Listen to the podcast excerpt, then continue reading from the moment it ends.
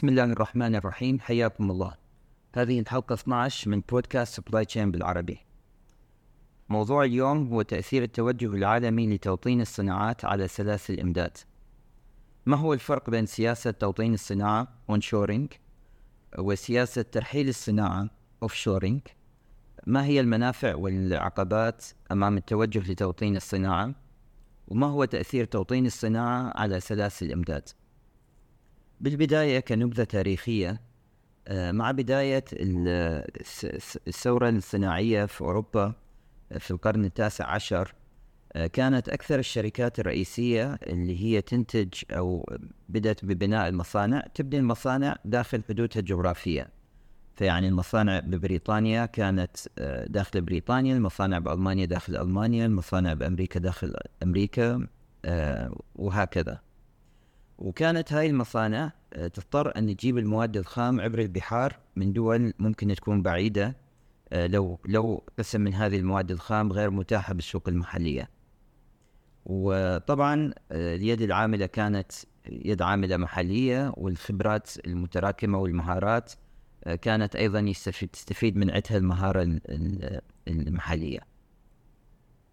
مع مرور الزمن بدأت المنظمات الدولية مثل منظمة التجارة الدولية آه، وكثير من الدول آه، بدأت تتجه للأسواق المفتوحة خصوصا في زمن العولمة.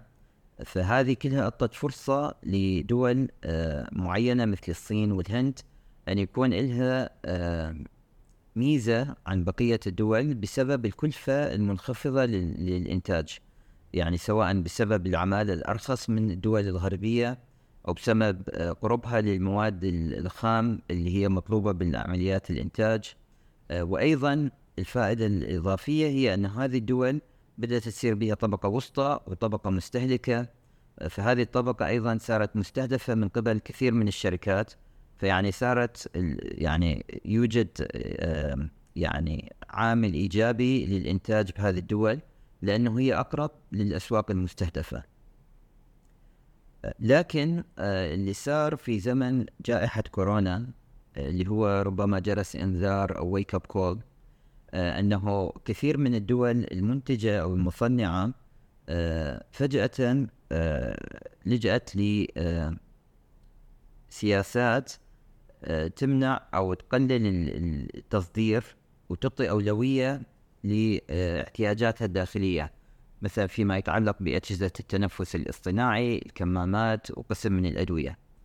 ففجأة الدول اللي هي كانت معتمدة على الاستيراد آه، شافت أنه آه، فيما يتعلق بالأمن القومي من المهم جدا أن آه، يعودوا إلى سياسة توطين الصناعات خصوصا الصناعات ذات تأثير مهم بالنسبة للأمن الوطني سواء الصناعات الغذائية صناعات الأدوية صناعات الرقائق الإلكترونية مثل ما هو حاصل حاليا الحوار بين الصين وأمريكا وتايوان آه، فيما يتعلق بالرقائق أو تشيبسيتس آه، اللي هي طبعا تايوان من أكبر المنتجين العالميين تقريبا 90% من الرقائق المتطورة و70% من الرقائق بشكل عام تنتج في تايوان خصوصا شركة TSMC فهذا آه، التوجه حاليا هو توجه جاد أو الدول الغربية أو أمريكا آه، أو أستراليا أو نيوزيلندا آه، كل هذه الدول بدأت حاليا تعطي ميزات ضريبيه وإعفاءات ضريبيه وتسهل على هاي الشركات الضخمة أن تنقل مصانعها مرة ثانية إلى دولها. آه، طبعا بالإضافة للبعد الامني القومي أيضا توجد مطالب هذه الدول فيعني هذه المصانع راح تشغل الأيدي العاملة والقيمة المضافة تستفيد من عدها بداخل اقتصادها الوطني بدل ما تكون هذه الاستفادة آه، في دول آه، بعيدة مثل دول شرق آسيا. طبعا الدول العربية عندها توجه مشابه لأن هذا القطاع هو قطاع آه، يعني يستوعب الكثير من القوى الشابة اللي هي موجودة في سوق العمل. وطبعا مثل ما ذكرت الفائدة من القيمة المضافة تكون داخل الاقتصاد الوطني فهذه كلها أشياء طبعا إيجابية بالإضافة للمهارات والتقنيات اللي هي راح تكون آه، متاحة آه، للشباب بهذه الدول. فإذا هو هذا توجه عام آه، لكن ربما التوجه صار أسرع وراء جائحة كوفيد.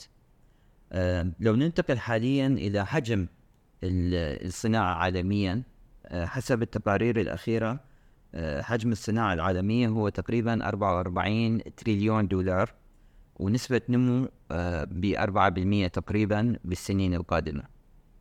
لو نظرنا إلى أكبر الدول المصنعة حسب تقرير لانتراكت أناليسيس الصين هي تقريبا 28% فاصل أربعة من الصناعة العالمية.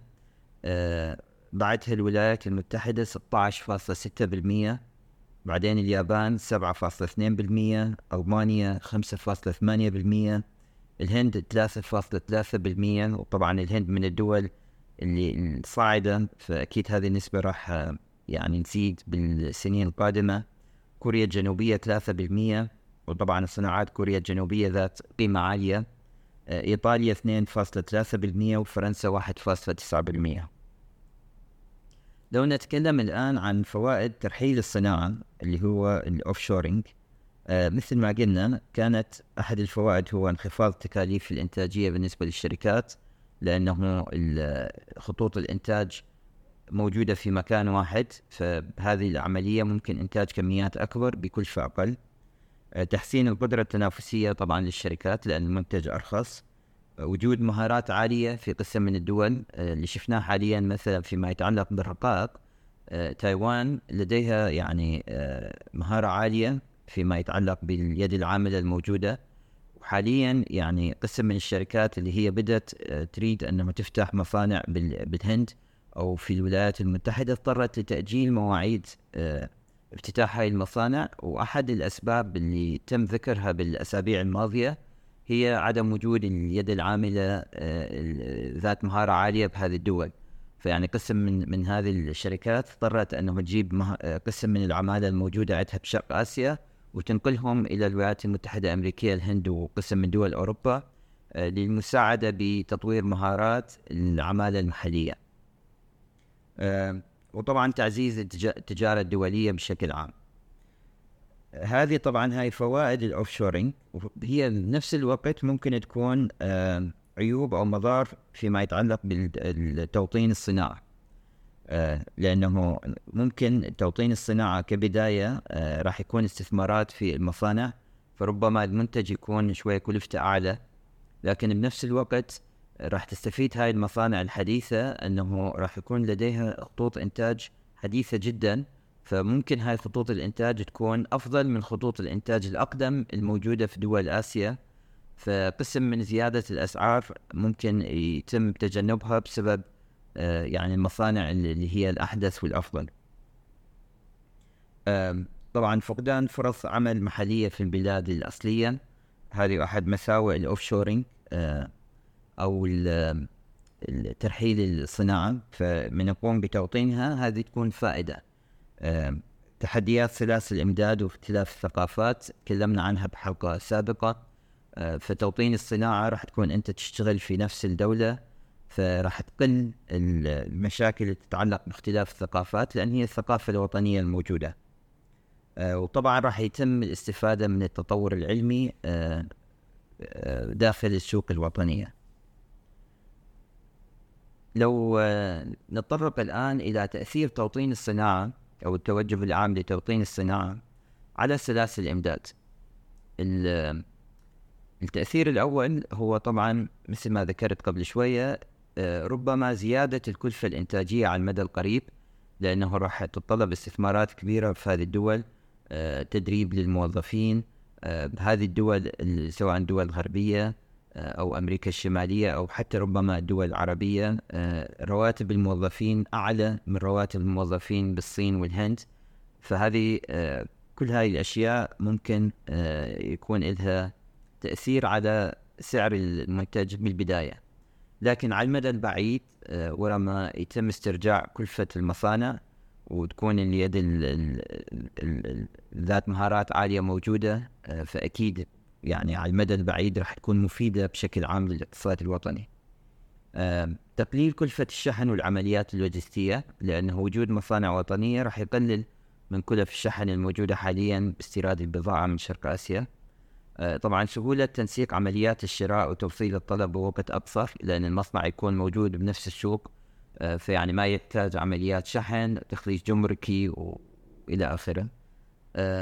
عدم التأثر بقوانين الدول الأخرى وهذه واحدة من أهم الأشياء اللي شفناها مثلا بزمن الكوفيد يعني قسم من الدول مثلا مثل الصين كان عندها قوانين متشددة فيما يتعلق بالكوفيد فهذه أثرت على عمليات الشحن من قسم من الموانئ. آه، لكن من يكون المصنع موجود داخل الدولة الوطنية فأكيد هذا راح يأثر من من هذه التأثيرات.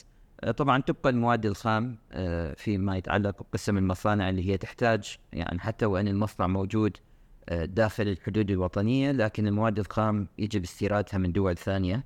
بس هذا التأثير يكون ربما أقل لأنه ممكن المصانع أن تكون مخزون استراتيجي من هاي المواد الخام.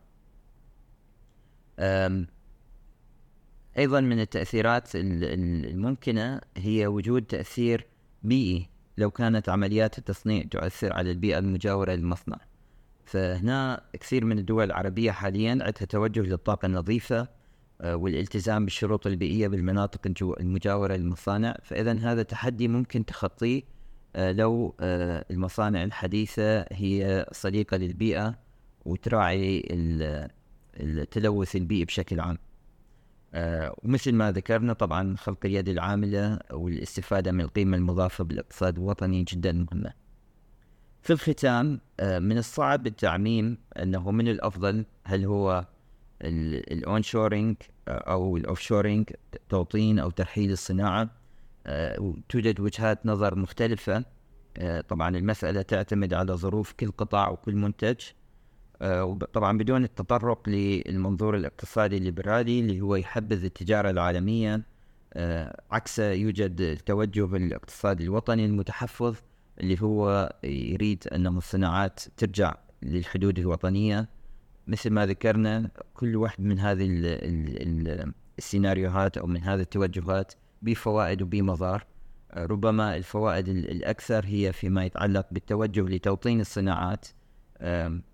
خصوصا فيما يتعلق باليد العاملة وال والتقنيات اللي تكون موجودة في الاقتصاد الوطني زائدا القيمة المضافة.